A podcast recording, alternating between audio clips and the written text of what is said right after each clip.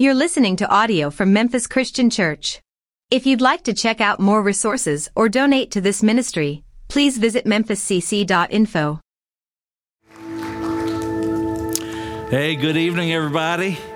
Many of you have been wondering about our Guatemala team. They were supposed to be in tonight at midnight, but their plane uh, had some uh, mechanical problems. Once they got out on the tarmac, they discovered that luckily.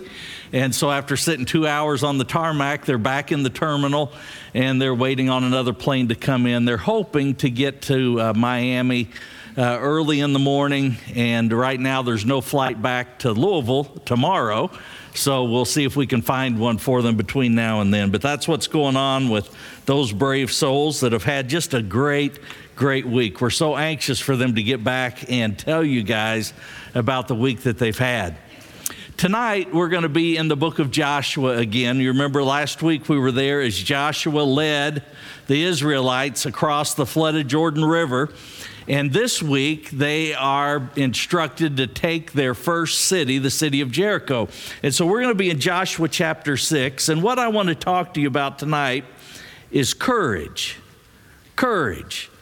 The courage that it took them and the courage that it takes you and I to see God and to walk with Him through the tearing down of the walls that you and I put up in our lives. And we're going to do that by looking at the wall surrounding Jericho that stood as a significant obstacle 40 years earlier to the Israelites, that now, tonight, we see God completely wipe out. So, Joshua chapter 6, if you have found your place there. Courage. When I think about courage, I think about the men and women, obviously, who serve in our armed forces, right? It, it, takes an amazing amount of courage, especially those who see active duty abroad. I think about our local uh, soldiers, our law enforcement, right? And the bravery every time I'm going down the road and I see one a car pulled over. First, I'm grateful that it's not me. But the second thing that I do is I say a short prayer for the officer, and I always slow down and watch in my mirror to make sure that they safely are able to talk to the person driving the car and that nothing happens to them there. I, I can't think of a more dangerous situation that takes more courage than our local police and our firefighters who, who go in. But you know, there are others who have courage. Last week, I, I, saw the courage of the priests, right? Remember the priests' role in crossing the Jordan? They were the first ones to put their feet in the water long before God held the waters back, right?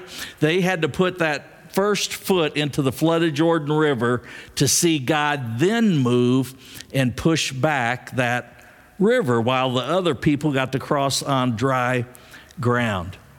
I think of a couple who's in our service tonight who are expecting a child, what should be one of the most thrilling opportunities that we're given on this earth. And yet they've discovered that this child will probably not live to birth or just only moments after birth. And yet they're going full term, trusting in God and in His plan for that child. You talk about courage, courage. Many of you in this room have shown significant courage when it comes to the walls that you have seen torn down in your life, whether those are walls by addiction, walls that have been created in relationship challenges, and yet you keep going back, you keep going back and working through God's strength to make something new out of something that is broken. Tonight, I want to suggest this definition of courage to you. And you've heard me say this before that courage isn't the absence of fear, right? You are not courageous just because you're not afraid, right? A person who is truly courageous is a person who acts even though they're scared to death, right? Courage is acting on the promises of God in the very presence of fear. And that's what we see play out tonight in Joshua chapter 6. We see the people, they're camping on the plains of Jericho. Like I said, we looked last week, they've crossed the flooded Jordan. God has promised them the land that they are now standing on. They promised that for generations through Abraham, Isaac, and Jacob. And the land that they are to possess is just on the other side of these walls. Walls with the outer wall that's six feet thick, 12 feet high, an inner wall that's 12 feet thick and 30 feet high. In Joshua 6, verse 1, we read Jericho was tightly shut up because of the Israelites. Now, you'll remember that 40 years earlier, that city was tightly shut up. It was closed to outsiders. And what did the 12 spies, at least 10 of the 12 spies, say when they came back from exploring the land? They said, We can't do this, right? And so they turned from those walls and they spent 40 years wandering in the desert. Now they're back. Now they're back, and we read that Jericho was tightly shut up. And God says in verse 2 See, I have delivered Jericho into your hands.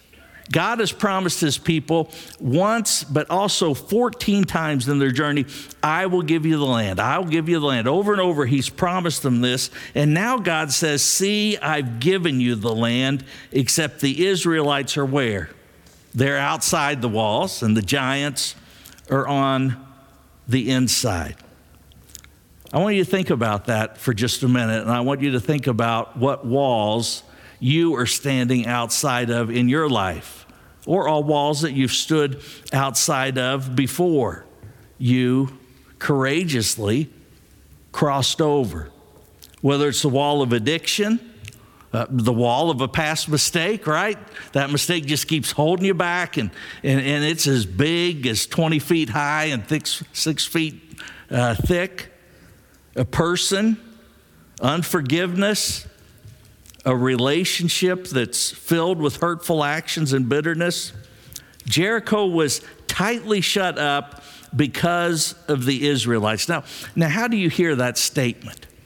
There's two ways to hear that statement. Now, Jericho was tightly shut up because of the Israelites. First is you focus on the first five words Jericho was tightly shut up. That, that sounds like the impenetrable reality right? We cannot get through to this promised land on the other side because these walls are there and they are tightly shut up. But if you focus on the truth, the whole of the statement where it says Jericho was tightly shut up because of the Israelites, we see the difference. Because of the Israelites, because this is the fact of the reality of the situation. Jericho knew they were in trouble. They knew the Israelites had the backing of God, and so they were the ones hiding behind the towering walls of the city. You see the difference? Joshua chapter 6 is here to teach us and remind us that what God has promised you and me, just as God had promised the Israelites, what God has promised, He has already secured.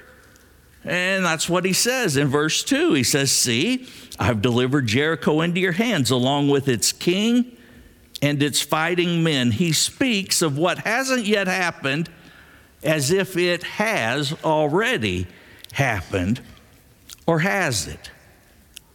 You see, this is an important revelation when it comes to the walls facing the Israelites, and it's important in the walls that we face today. If God has promised you, if God has promised you what is on the other side of the wall that you're up against, then God is going to help take care of the wall that's separating you from what He's promised. He's promised the people 14 times, I'm going to give you the land. Now he says, I've given you the land. And in verse 3, he shows them and he shows us his plan for taking out the wall. You've heard it before. March around the city once with all the armed men. Do this for six days. Have seven priests carry trumpets of ram's horns in front of the ark. Remember, the ark represented the presence of God. On the seventh day, march around the city seven times with the priests blowing the trumpets. And when you hear them sound a long blast on the trumpet, have all of the people give a loud shout, then the wall of the city will collapse and the people will go up, every man straight in. Verse 6 says So Joshua, son of Nun, called the priests in and gave them and the people a plan. Now, you would think at least the plan would include some dynamite, right? Uh, some heavy equipment. They would bring the big camels in, right? And the big battering rams that you see on television shows from back in this time. No, instead, what do they do? They call the preacher, the guy hanging out at the KFC buffet, and, they, they give him a trumpet. And and they call six more of the staff and, and they say, Bring your staff with you.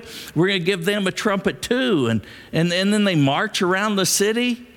Can you imagine the people inside the city, what they're, they're thinking? These people are going to tear down our walls. But yet, think about the courage that it required these men and women to do exactly what God has said because it was so opposite of the way that they would expect to handle walls so big. God is getting them to take their eyes off of their smallness and put them on His bigness, His greatness. And that's the second thing we need to understand about courage is the courage is taking our eyes off of us, off of our smallness, and putting them on God and on His bigness. He's saying, when you confront the things in your life that are keeping you from what I promised you, the question isn't how big you are, how strong you are. The question is, how big's God? What's He able to do? What has He promised you He will do? Isaiah 40, I was reminded of this week. Who has measured the waters in the hollow of his hand? Can, can, you imagine? Listen to what they're saying there.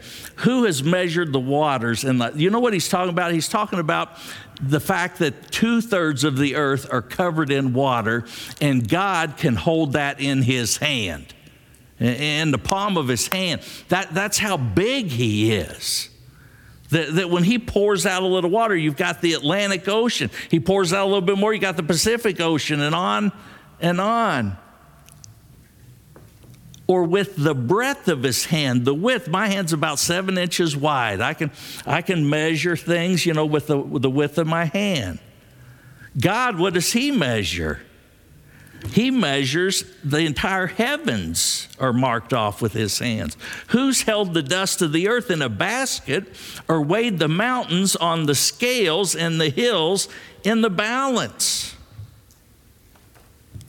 Think about the walls in your life that stand or have stood between you and what God has promised you those walls that have come down, the addictions that have overcome, the relationships that have been restored, the long journey through illness that some of you have made with your spouse, to see them all the way through, all those years of their illness, you stayed at their side. How do those walls come down? Well, they come down through our obedience to God's word and his promises. At some point, at some point in your addiction, I bet you admitted that you were powerless over your addiction. It's step number one.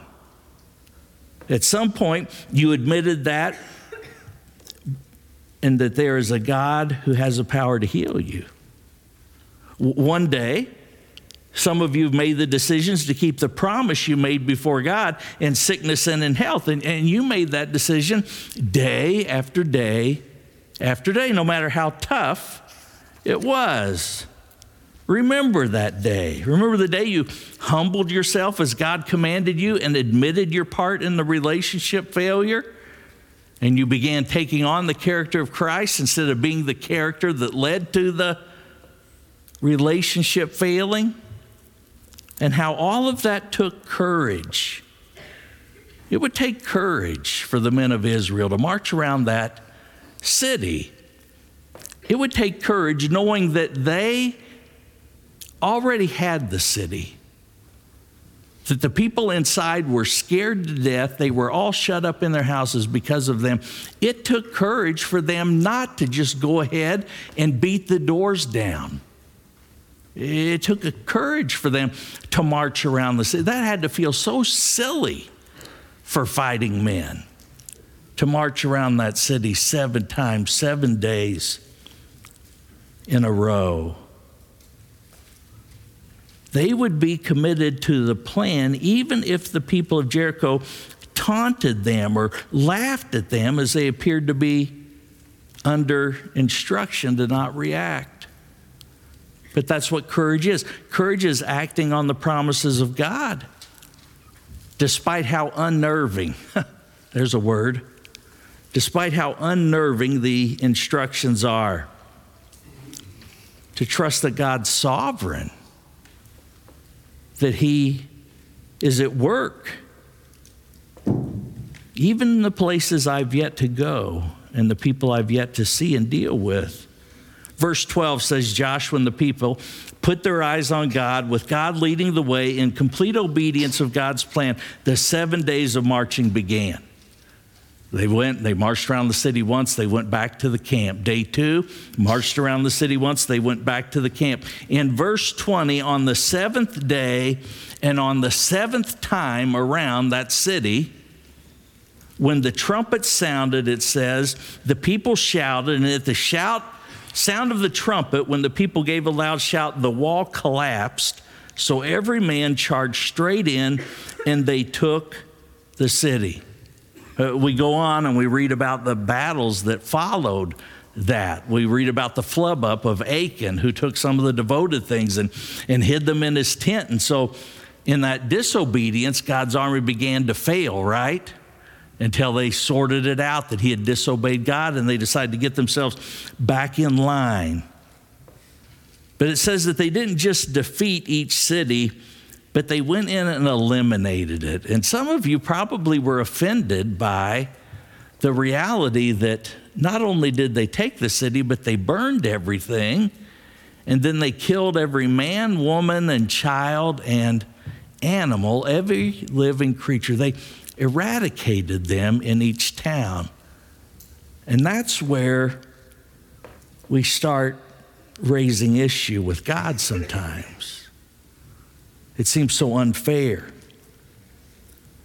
When the walls come tumbling down, we have to make sure, though, what we're learning here is that any remnant, any remnant of our past sin that brought the wall to begin with, it has to be eliminated. And, and that's my one, my, my one of a few things, but that's one of my holdbacks with programs like Alcoholics Anonymous or Narcotics Anonymous. I am so grateful for those programs and the sobriety that they brought. But what I don't agree with is that once an alcoholic, you're always an alcoholic. I don't agree with it because when you surrender that, you surrender it. Now it's up to you if you choose to go back into it or not. And that's what we're talking about here that when these walls are broken down in your life, you need to eradicate, you need to get rid of anything that would cause you to go back and begin building another wall. So there's two ethical questions that are raised by people when we come to accounts like this. And the first is why did God give them this land? Why, why did God give the Israelites land that people already lived in. But wasn't there plenty of land that people didn't live in that God could have given them? Yes, absolutely. So, why did God give them this land? Why destroy all of those people? In Deuteronomy 9 5, after giving them the Ten Commandments, God said in verse 5, chapter 9 of Deuteronomy, it was on account of the people's wickedness that they would be driven out of their land. There was a reason why they had to be driven out of their land. It says, because of their wickedness. What does that mean? That means that God had given the people of Jericho more than 600 years to change their ways. Do you realize that the people that were put to death that day, that were run out of their city, that they were idol worshippers, that were burning and sacrificing their own children to false gods? That they did have a chance to surrender and change? That's why the story of Rahab the prostitute's included. Did you ever wonder that? Why include this prostitute in the story of how she gave refuge to, to two spies that came in to spy on the city? And that when the city was destroyed, she was spared. Why? Because she had changed, because she had stopped, because she had eliminated that in her life and surrendered it to God. She was courageous and ends up, she's even in the bloodline for Christ who would come. There's one other account in Joshua's life that I want us to take a look at that's one of my favorites, and it's in Joshua chapter 10.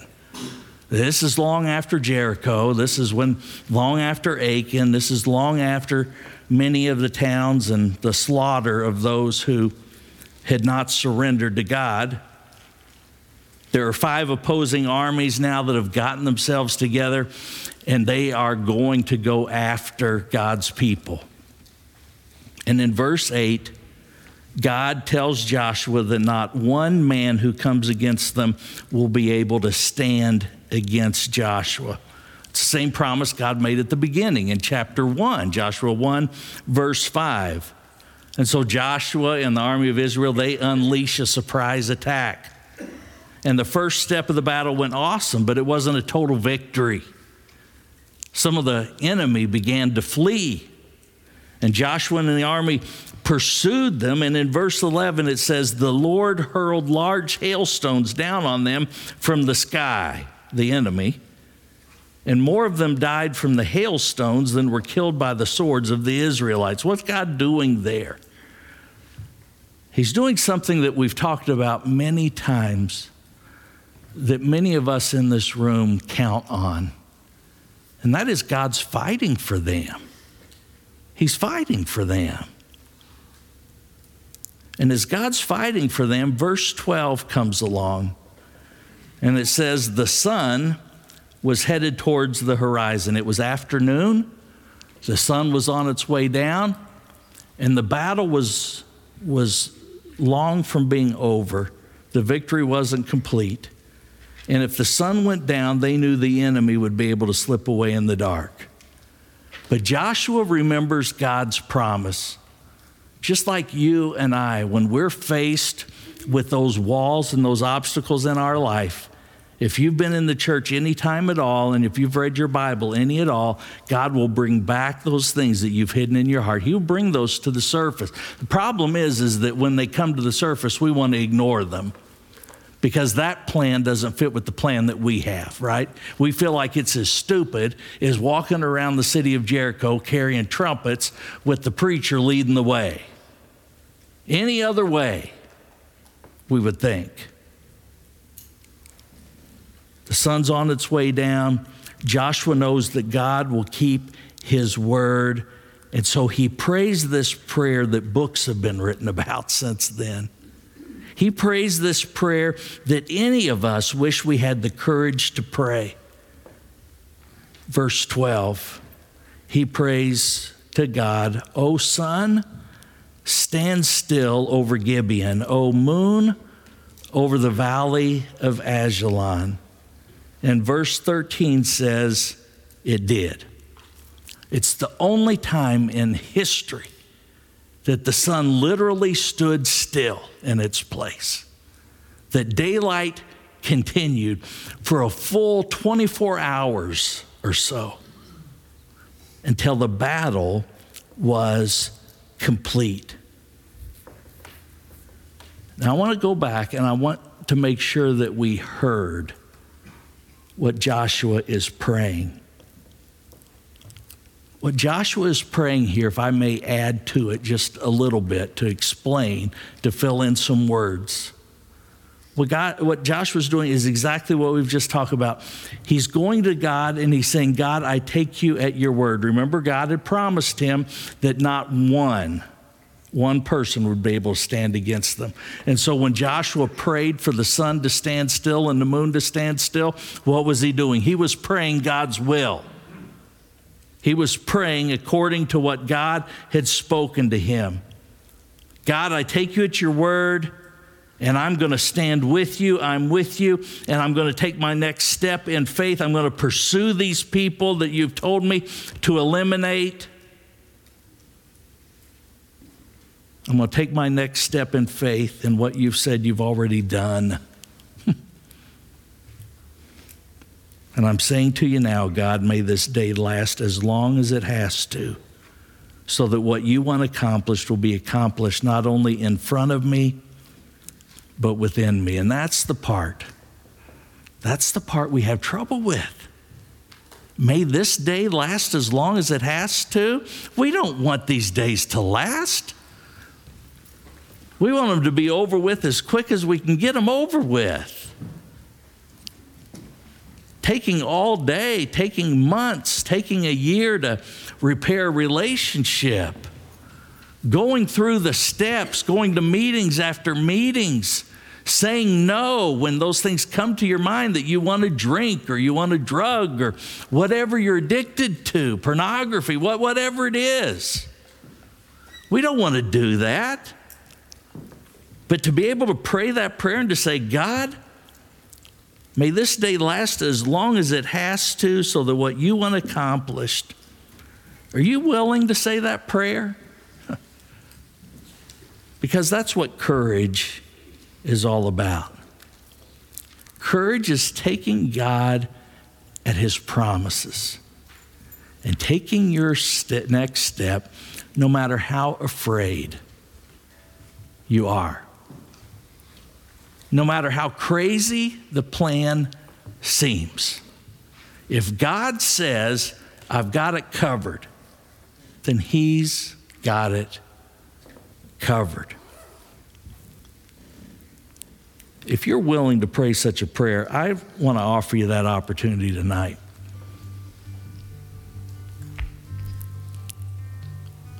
It's not a prayer of salvation, although for some of you it, it might be the first step towards it. But it's a prayer of courage that everyone in this room at some point and I would bet most of you have an application for it right now in your life. Whether you need the courage to use your time differently, whether you need the courage to make a hard choice in a friendship, whether you need the courage to continue in a pregnancy that seems seems beyond help whether it's to be part of a church after you've been hurt before by a church,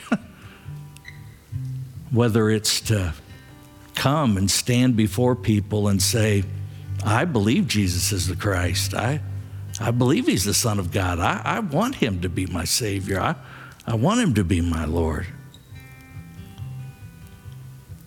If you're willing to say this prayer tonight, knowing that God will answer and begin removing what stands between you and what He's promised, then stand with me now and repeat these words after me. God, I take you at your word. I'm standing with you. I'm taking my next step in faith in what you've said you've already done. And I'm saying to you now, may this day last, as long as it has to, so that what you want accomplished will be accomplished in front of me and within me. If you prayed that prayer, now it's your opportunity to take that next step in courage Whether that next step is to come to the cross, a place that we offer where we can kneel down and we can be over at the side where other people won't be staring at us and wondering why we're crying or why we're just laying flat on our face. But that next step may be for you to come and, and pray to the one who had such great courage that he went to the cross for you and for me. Maybe for some of you, that next step is to come and align your life with Christ in, in baptism tonight, or to be part of the church, the church that you've been afraid to be a part of. And so each week you come and you you like what you do, you like what you hear, and you like the songs, but you just slip out quietly afterwards. Today, why don't you stay? Why don't you engage someone next to you? Maybe that next step for you is is to heal a relationship that you need someone to partner with you on to help you to hold you accountable this week then come and may this day last as long as it has to for God to accomplish what He wants, right? In you and what He has for your life. Come as we sing.